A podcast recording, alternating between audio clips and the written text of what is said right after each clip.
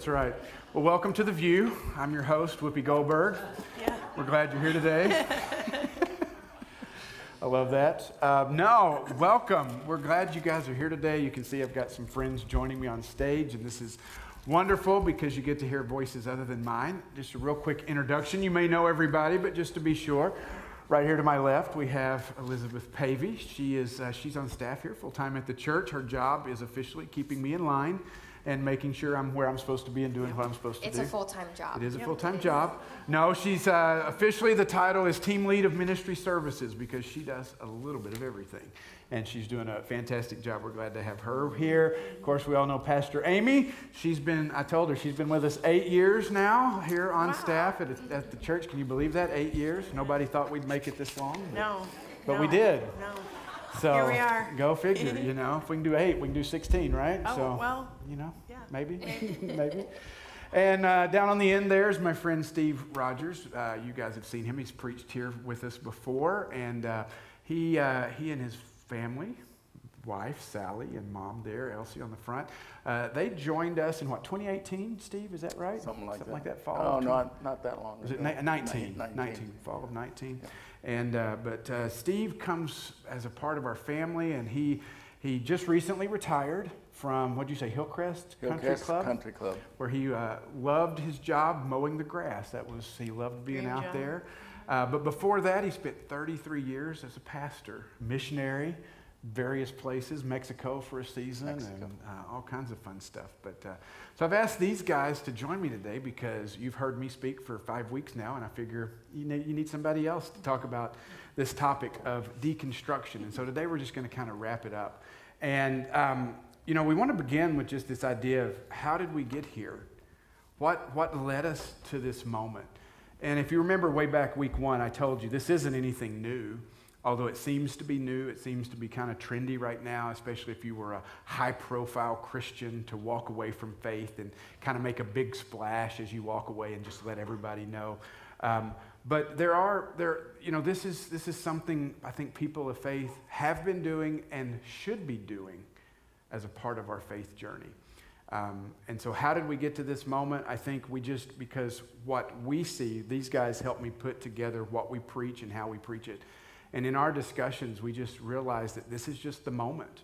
This is the cultural moment. It seems to be very in vogue, it's being talked about. And if there's one thing we don't like to do at Ashworth is ignore what's happening around us. I'm, I, I think that's the most inauthentic thing you can do. And so, one of the reasons we're talking about this is because it's important. And you may be going through this, you may know somebody who's going through it, whatever. And we just wanted to bring it into the open, to not act like it's not real or doesn't exist.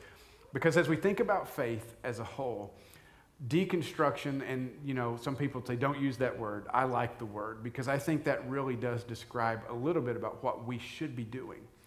Because if we think, I said it week one, if you think about our faith, it's not like we got it all when Brent was seven or 12 or 13, that this is meant to be an ongoing, growing relationship with Jesus. And a part of that means it's adding and subtracting. Anybody had to do some subtracting when it comes to your faith? Am I the only one? No. We do. We, but we want to think of faith as just kind of build, build, build, build, build. But it's not that way. It is taking some things out and you go, oh, I know better now. I learn more. I, you know, we put away the childish things and we begin to grow. And one author I, I like to read, you know, he talks about how spiritual growth requires subtraction. And he talks in his, in his book, When Everything's on Fire, he says, spiritual progress is not knowing, knowing, knowing. It's more often knowing, unknowing, new knowing. And I know that I can speak to that and say that's really been a part of my journey. So, really, that's, that's how we got here. But really, it's bigger than that, too. And uh, I think Amy's going to speak a little bit to this, but we talked a little bit in the early days about causes of deconstruction. But if you don't know Amy's full time job, she's here 10 hours a week, but her full time job is with InterVarsity Christian Fellowship, which is college ministry here in Iowa on the campus. And so you see firsthand kind of deconstruction at ground zero, Yes. right? What do you, what do you Absolutely. I feel like lots of people are talking about Gen Z right now, and I'm watching it unfold in front of me among college students. And um, I've read lots of articles and heard lots of conversations about how um, Gen Z are walking away from the faith. Um, they're not going to church. They're not, you know, um, following what they were brought up with. And, um, and I think so sometimes I think our assumptions are that Gen Z or this younger generation, they're just um, godless, you know, especially Drake students, you know. The, Amen. That godless bastion of Drake yeah, University. yeah. People are always like, oh, Drake, it's so liberal. And they, there's no, like, you, wow, that's hard God's work you do there. there. Yeah. And I'm like, actually, God is very much at work on campus. Yeah. Um, and he loves that place. And he loves our colleges and our universities. And he loves Gen Z, even if we don't. um, and so I think one of the things that I notice is that um, young students and young adults are not. Um, they're not walking away from their faith because they're not interested in faith or spirituality or Jesus.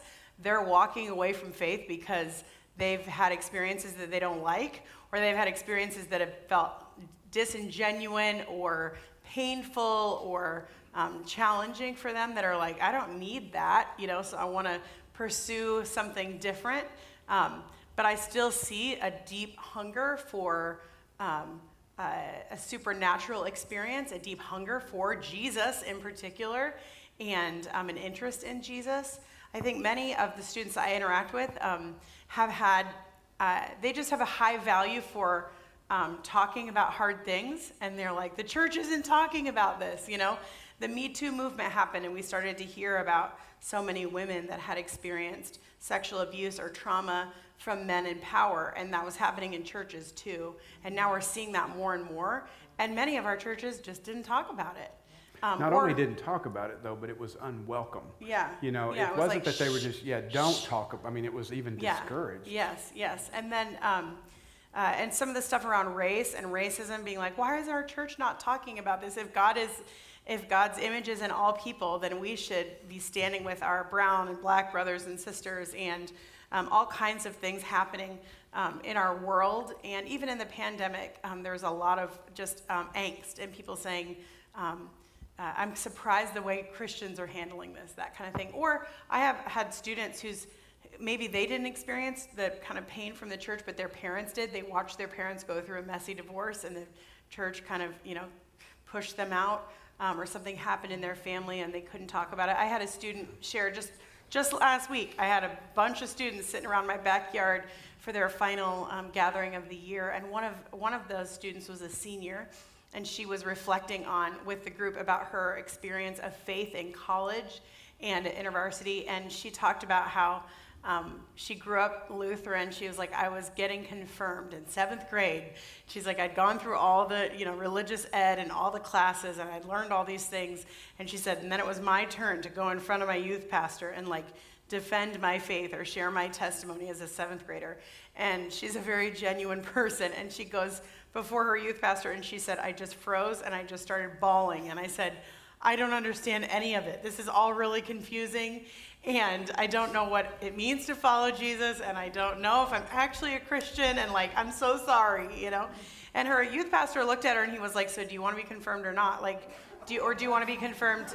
Should we move your confirmation to next year? And, and then she's like, you know, the fear in me is like, well, I want to be a good kid, so like I should get confirmed. I don't want to make my parents mad or you mad. So she got confirmed, and she said there was never any conversation after that. And so she said that seventh grade, um, me came into college, I still have all those same doubts. I still have all those same questions and wrestling. And she said, but then I did find a community of faith in college where I could bring seventh grade me to the table and bring my doubts and questions, as crazy as they were, you know, and, um, and had a place to wrestle. And as she did that, you know what she realized? That she loves Jesus and that she's um, uh, wants to follow him and doubts and questions and all of that. But she wanted a place where she could be herself, where she could her questions would be welcome, and where people would talk about hard things. And she did not experience that in her church growing up. And so you can understand then why, why do people walk away? It's not because their desire changes, um, it's because the circumstances have been challenging. And I think that's our been our desire over the past few weeks to provide that safe space where people can ask those kinds of questions. And I hope that's Ashworth all of the time, but just imagine if that young woman didn't have a space like that.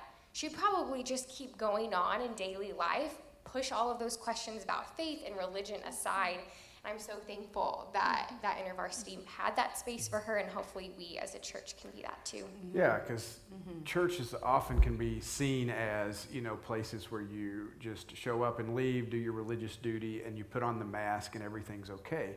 But we we at, on our website we say this, we talk about it. One of our values here at Ashworth is authenticity, and it's not just a byline. It's actually something I'm very passionate about.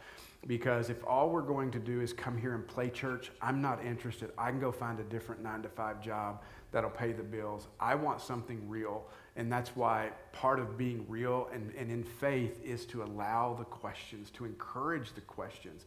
There's nothing that we've talked about that has knocked God off his throne, just so you know. He hasn't been wringing his hands in eternity and in heaven going, Woo, what's that Brent going to say this week? He's okay you know, and he can deal with this. And so I think it is important for us to be a place that allows that to take place. And so, as part of the series, we, we encourage people to ask questions, and we got a few questions in, some really good questions. And we're going to try to get to all of them. We had to skip one earlier, but uh, because we ran long, but we'll try to get to them all this time. Um, we're going to start with this one, though. Um, this one came in, it says in Mark chapter 7, verse 8, it says, you have let go of the commands of God and are holding on to the traditions of men. Can you explain that as it applies to deconstruction? I'm done. Oh, I, I, originally, the person who sent this email, they said, Can you explain this? And I just replied back and said, No. Question answered. No. Wow, so pastoral. I know, so pastoral. Yeah, kind. Well, they asked the Why question. don't you answer the question, Steve? Well, I think this is really gets to the crux of the issue mm-hmm. is, you know, what's authentic from God and what is man made that we have built up over the millennia uh, under the label of Christianity that really is not a necessary or essential part of the life and presence of Jesus in us. And uh, we can go down a whole list of things in our contemporary world that would define that. I, I was just thinking, and I, I'm going to step out here into controversy, but the headlines this week that uh, the Archbishop in San Francisco denied communion to one of our prominent politicians because of her position on abortion. Now, you can have your opinion on that. I'm not here to tell you what your opinion should be, but there's no biblical basis, in my opinion, for that step to be taken. That, that was a man made thing, an arbitrary thing. Uh, yes, the scripture says don't take the communion unworthily, but if you read in the context, it's talking about having the wrong attitude coming to the table, bullying your way to the front, pushing people aside, being selfish.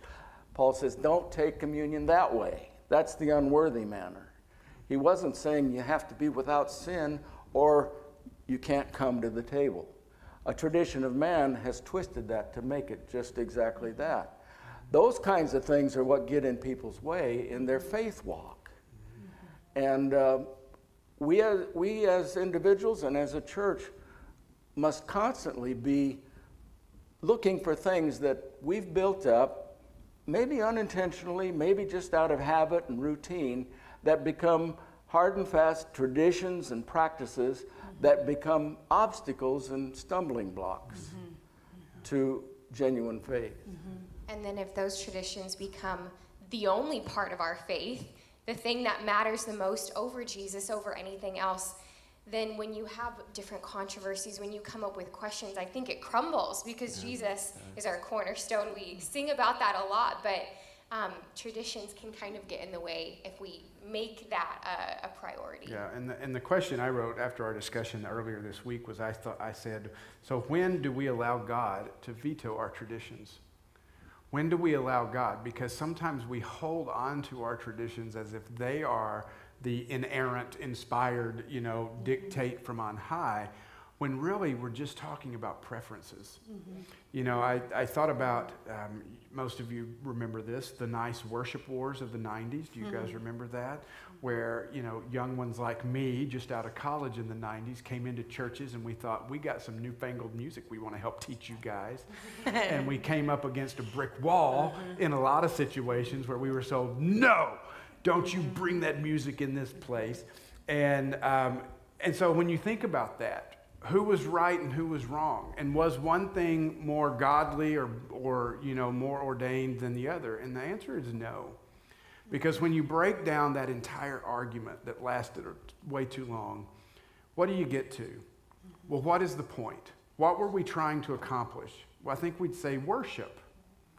Worship was the goal well, now, if we dig into worship a little bit, what do we find that worship is? Well, we would find that music is a part of and a small part of worship.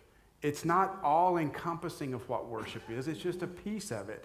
And then when you go into thinking, well, what type of worship is necessary? Well, that even becomes less significant in the process. Mm-hmm. It's no more significant than what radio station do you choose to listen to when you're driving around.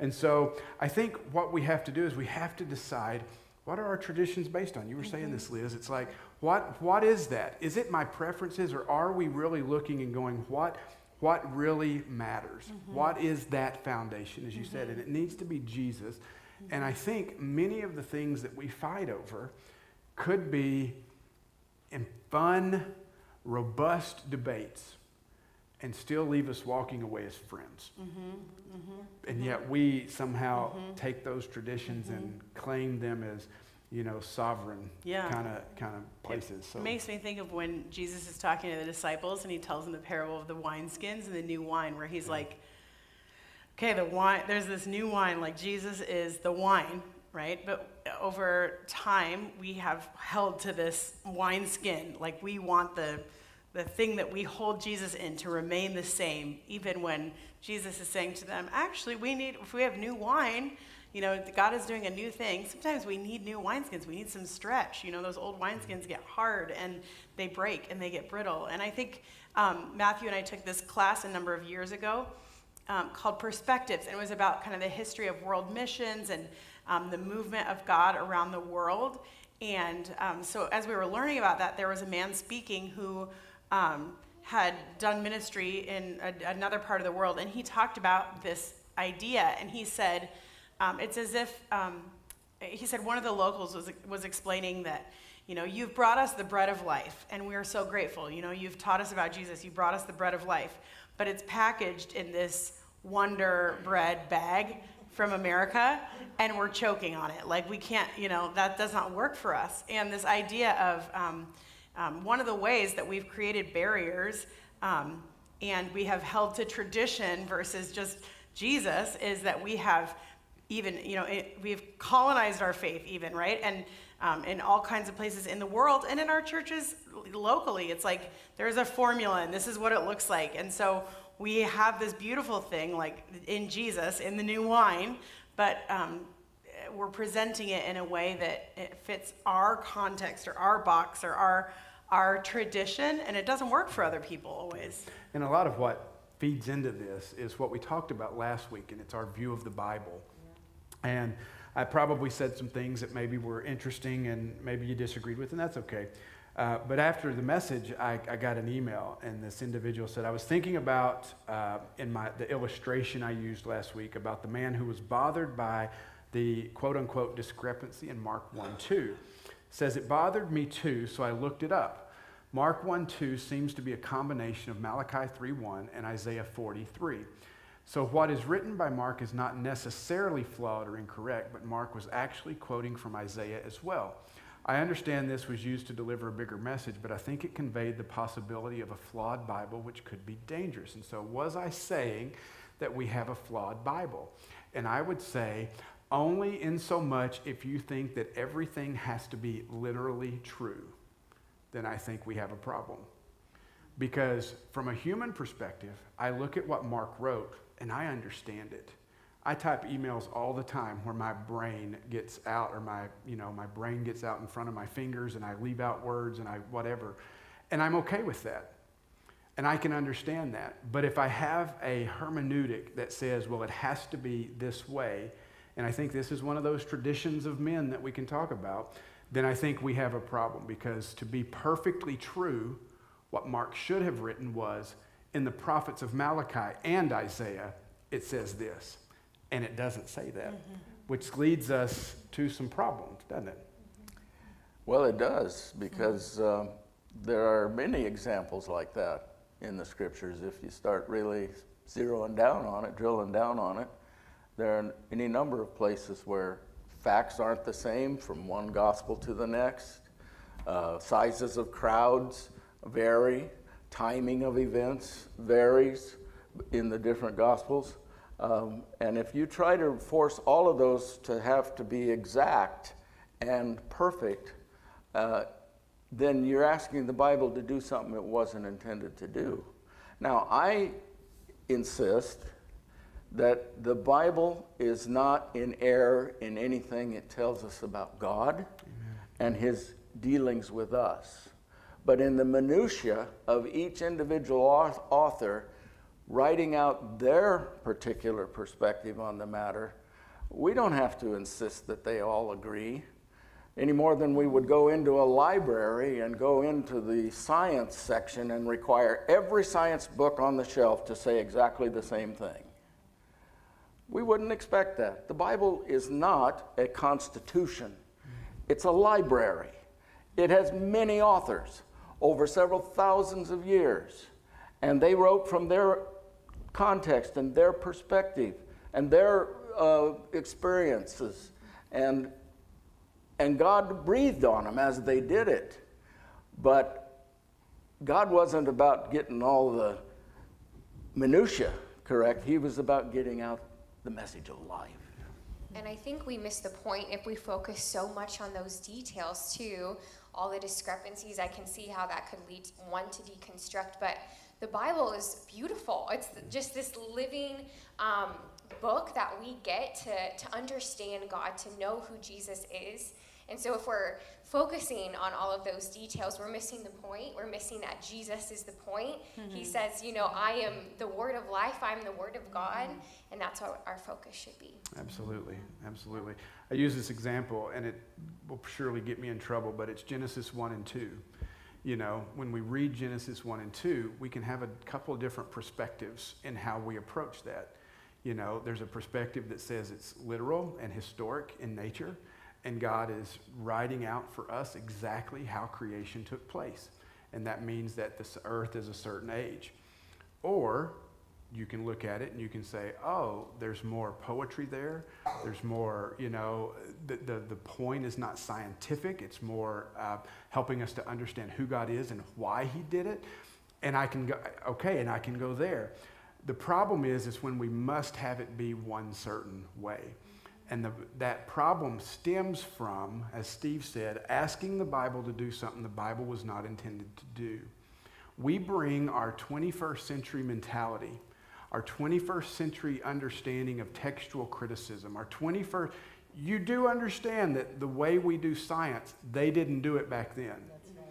And that's okay, because that wasn't the point anyway.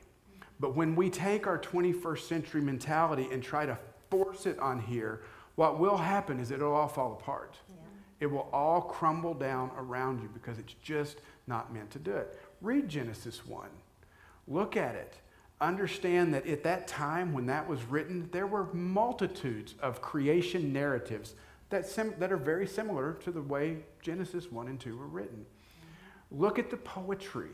Look at the repetition.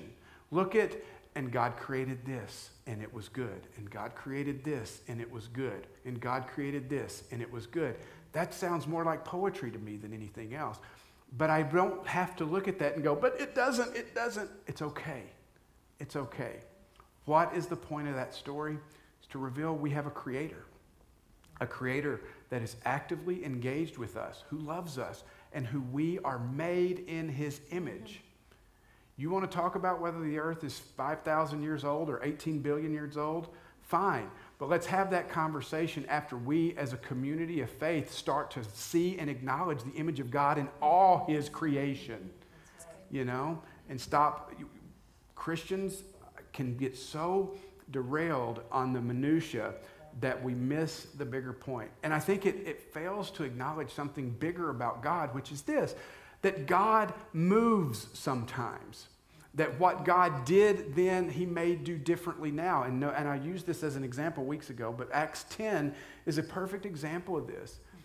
God had, I mean, there was laws and rules and regulations about who you could and couldn't engage with. And Gentiles were dogs. We were dogs, and we were not included. We were the outsiders. In fact, Jews couldn't engage with us or speak to us, and certainly couldn't enter our houses because it would defile them to come. And Peter has this incredible revelation of God in Acts chapter 10 where God says, I'm doing a new thing. Yeah. And so don't hold to that tradition any longer. I'm vetoing that tradition. We're going to do something new. We're going to do something different, and I want you to do it. Imagine the difficulty for Peter in that moment. Imagine the soul struggle going on within him for 30 whatever years of his life, however old he was in this moment, to have been trained in this way, and now for God to say, Yeah, we're doing something different. I'd have fought it. I'm, I have not deconstructed necessarily very easily all through the time. I've fought some of that way. Mm-hmm. But we really, again, this doesn't diminish the Bible. If anything, it enhances the Bible, it, in, it, in, it increases its authority and its beauty and how we engage with it. And I hope we can see and understand that. So, is the Bible flawed? Not, not the way I see it, mm-hmm. but um, I think if we handle it incorrectly, it certainly could be. Um, there was another question about the Bible that came in last week that said, How do you address uh, the apparent contradictions as a follower of Jesus? And what about practices that we engage in now that the Bible explicitly states against, such as divorce or women in church leadership? Don't look at me. I've been talking. um, I, I think uh, the place I would start with this question is uh, again, it goes back to how do we understand the Bible and understanding the context and understanding um, that there is a way that God uses it today to speak to us, but we have to understand how it was written and in what context it was written in and who it was written for. Um, and even that there's different pieces of the Bible. Um, you know, there's prophecy, there's poetry, there's all kinds of, there's letters, there's all kinds of ways that we need to understand what we're reading. And I think um, that's where uh, a lot of misinformation happens or misinterpretation. So I think about as a little kid, you all know, I don't know if you can tell, but I like being up on stage. I love leading worship. I love teaching and preaching. I feel really called to do that. I feel it's like a gift that, you know, God has put in me or a desire. And I felt that as a little kid and I would, you know, line up like I can remember, you know, taking up an offering lining up these little um, stuffed animals and like preaching to them and singing and those kinds of things. And but that was just imaginary. For me, that was just like only like this little desire that I had in me because the way I understood and the way my denomination and family and history and all those things had read and understood scripture, that was not allowed. You know, I couldn't have that desire. I couldn't have that gift that wasn't, you know, for me because women shouldn't be teaching or leading or preaching.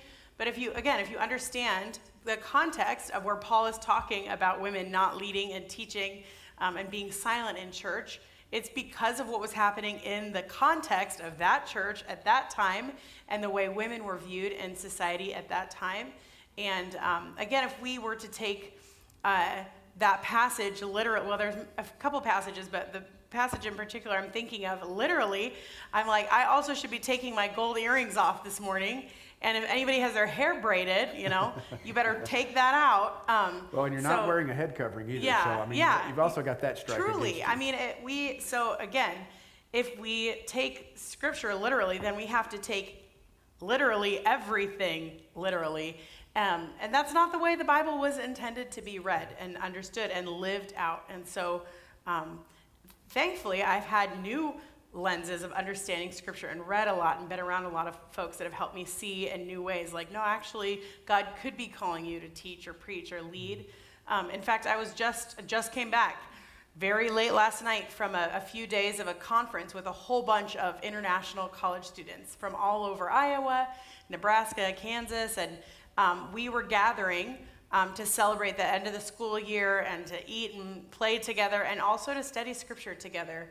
And um, so we studied the first four chapters of John, and we it was so fun. Like just in my little small group, there was a, a, a man from Uganda, um, a man from Indonesia, um, a woman from China. So you have all these different perspectives, and even that is so important that we don't look at Scripture from one lens, or we understand Scripture from, in my mind, you know, a white Western context, but to listen to um, someone who comes from a totally different context and how they um, how they read Scripture and how they understand um, Jesus based on their own um, culture and their own um, background and understanding as well.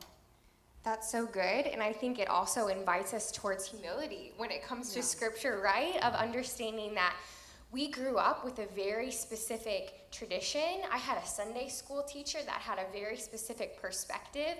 And here, if we're, if we're white Americans in the room in particular, um, we don't know it all. And so if we approach, if we approach scripture with humility, then we, we can have questions um, that don't completely unravel our mm-hmm. faith. Mm-hmm. Yeah, absolutely. Uh, the challenge I have for us is just simply this we can make the Bible say just about anything we want to. Mm-hmm. And that's the caution. Yeah. And if we're not careful, I mean, uh, 250 years ago, this is the book that was used to justify keeping an entire skin color of people as chattel mm-hmm. slavery.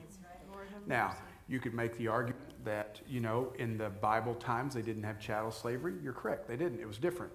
There was all different kinds of rules and things around it. But for some reason, there was a point in time where people took this book and used it to justify. And I think what Liz said is so important that we have to be humble.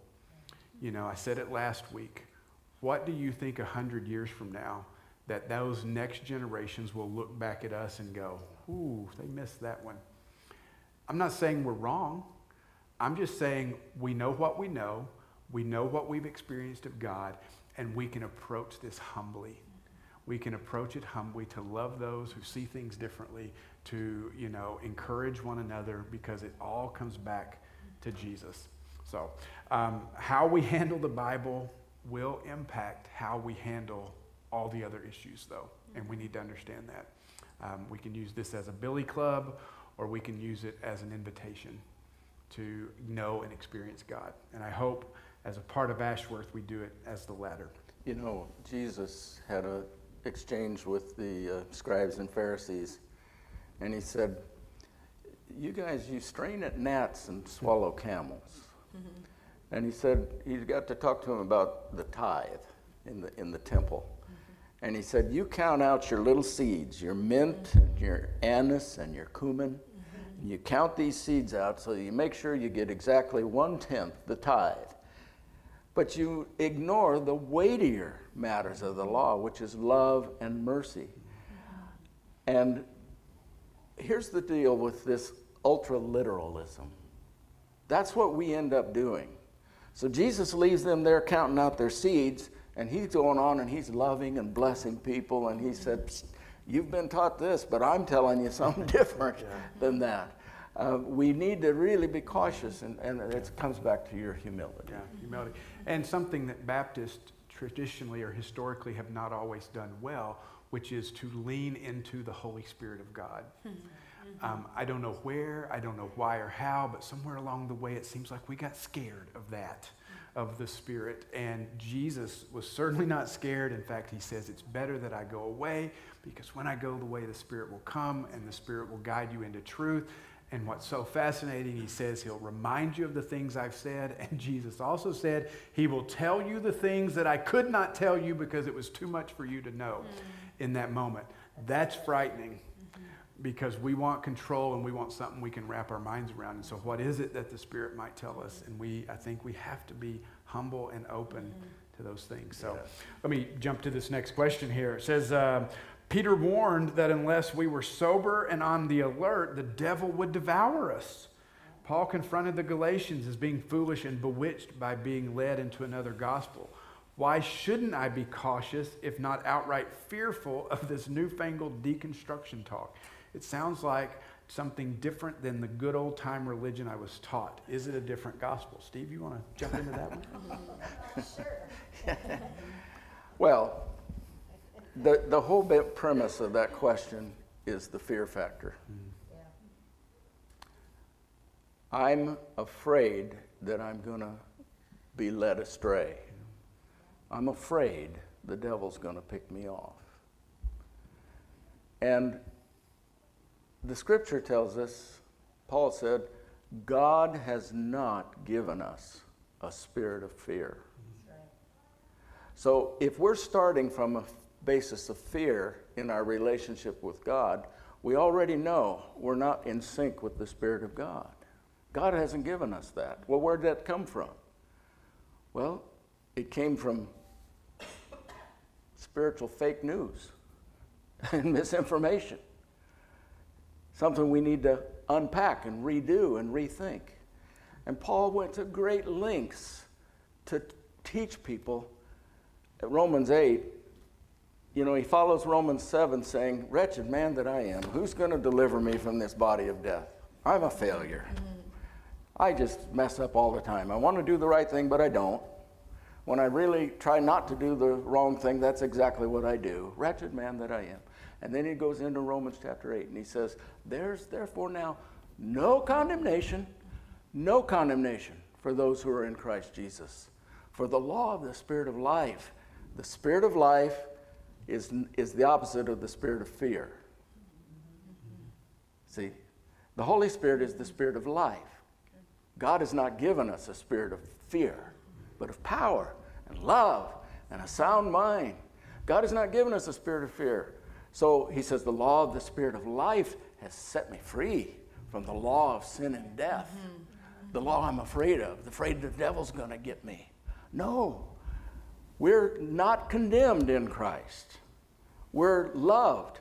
And Paul goes on to say, he says, yeah, the creation groans. We're all groaning. We're all trying to figure this out. It's a struggle sometimes. It's hard. We have questions. I, I came across this prayer. I wrote it down. Lord, the world seems like a mess right now, and I'm not always sure where you are. But if I find it hard to nestle into your arms, may I at least engage with you to keep wrestling. I thought, yeah, that's where it is. We're groaning, we're struggling, we're trying to figure it out. But the Spirit is there, and He draws us in. And Paul says, and you know what? You don't even, when you don't even know what to pray for, the Spirit intercedes for you. He prays for you. Jesus intercedes for you. How'd you like to listen into that prayer meeting up in yeah, the throne room? Yeah. The Holy Spirit, Father, Son, and Holy Spirit, yeah. huddling together. Going to pray for Steve Rogers. He's groaning right now. He's wrestling with this. They intercede for us. And then he goes on to say, So if God is for us, who can be against us? Nothing. Nothing can be against us.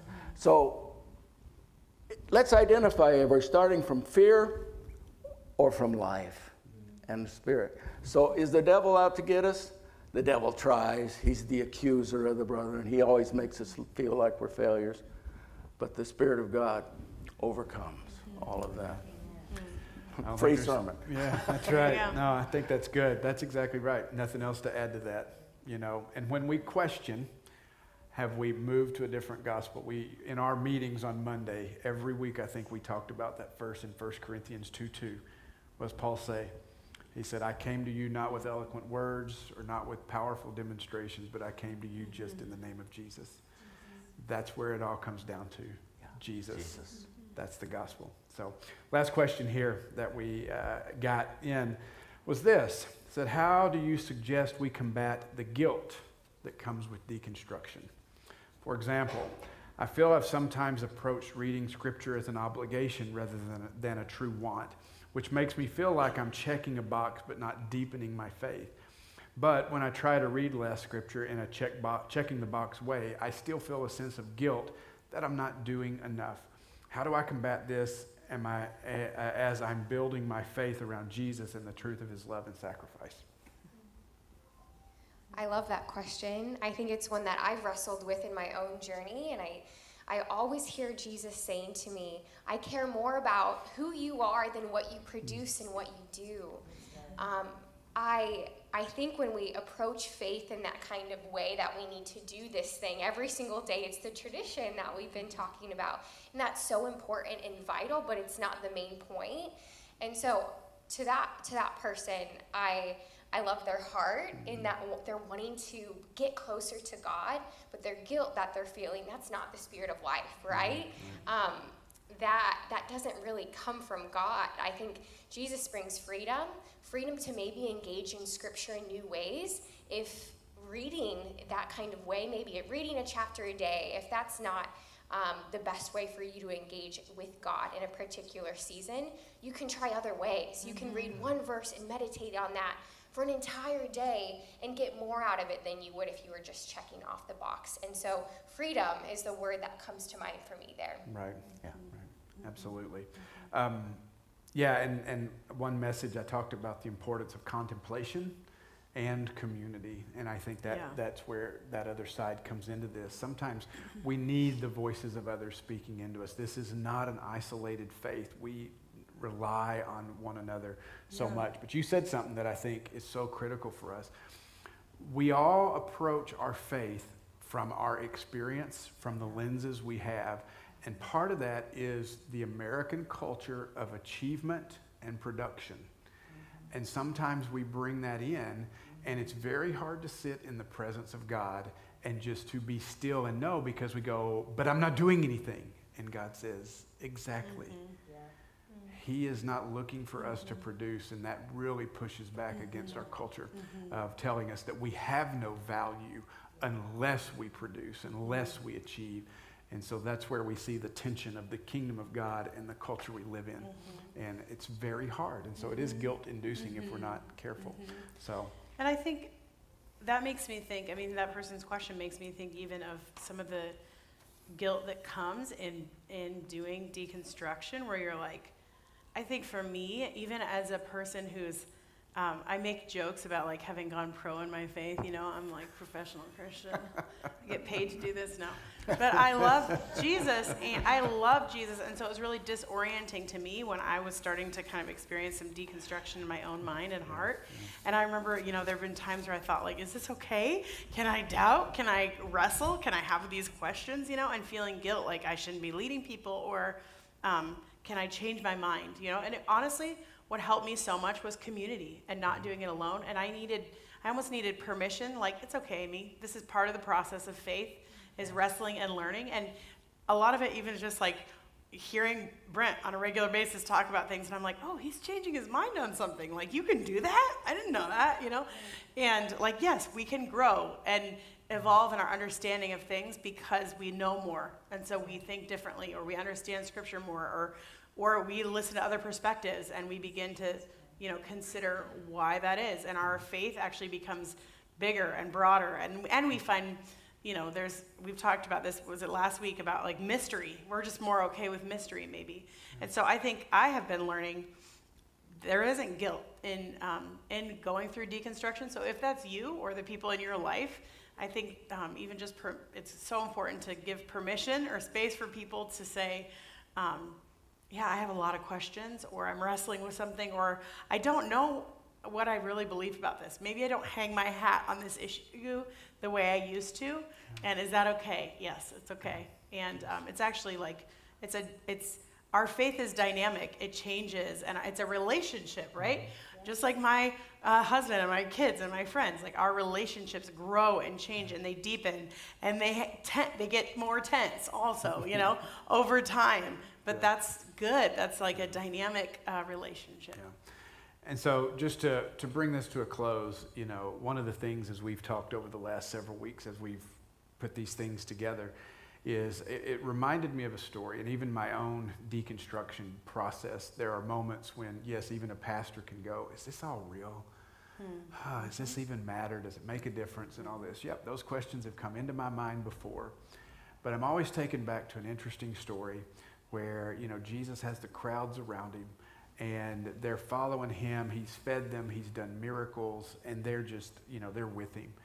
But then he begins to make these really challenging statements. Things like, if you want to be my disciple, you must crucify yourself daily, take up your cross, and follow me.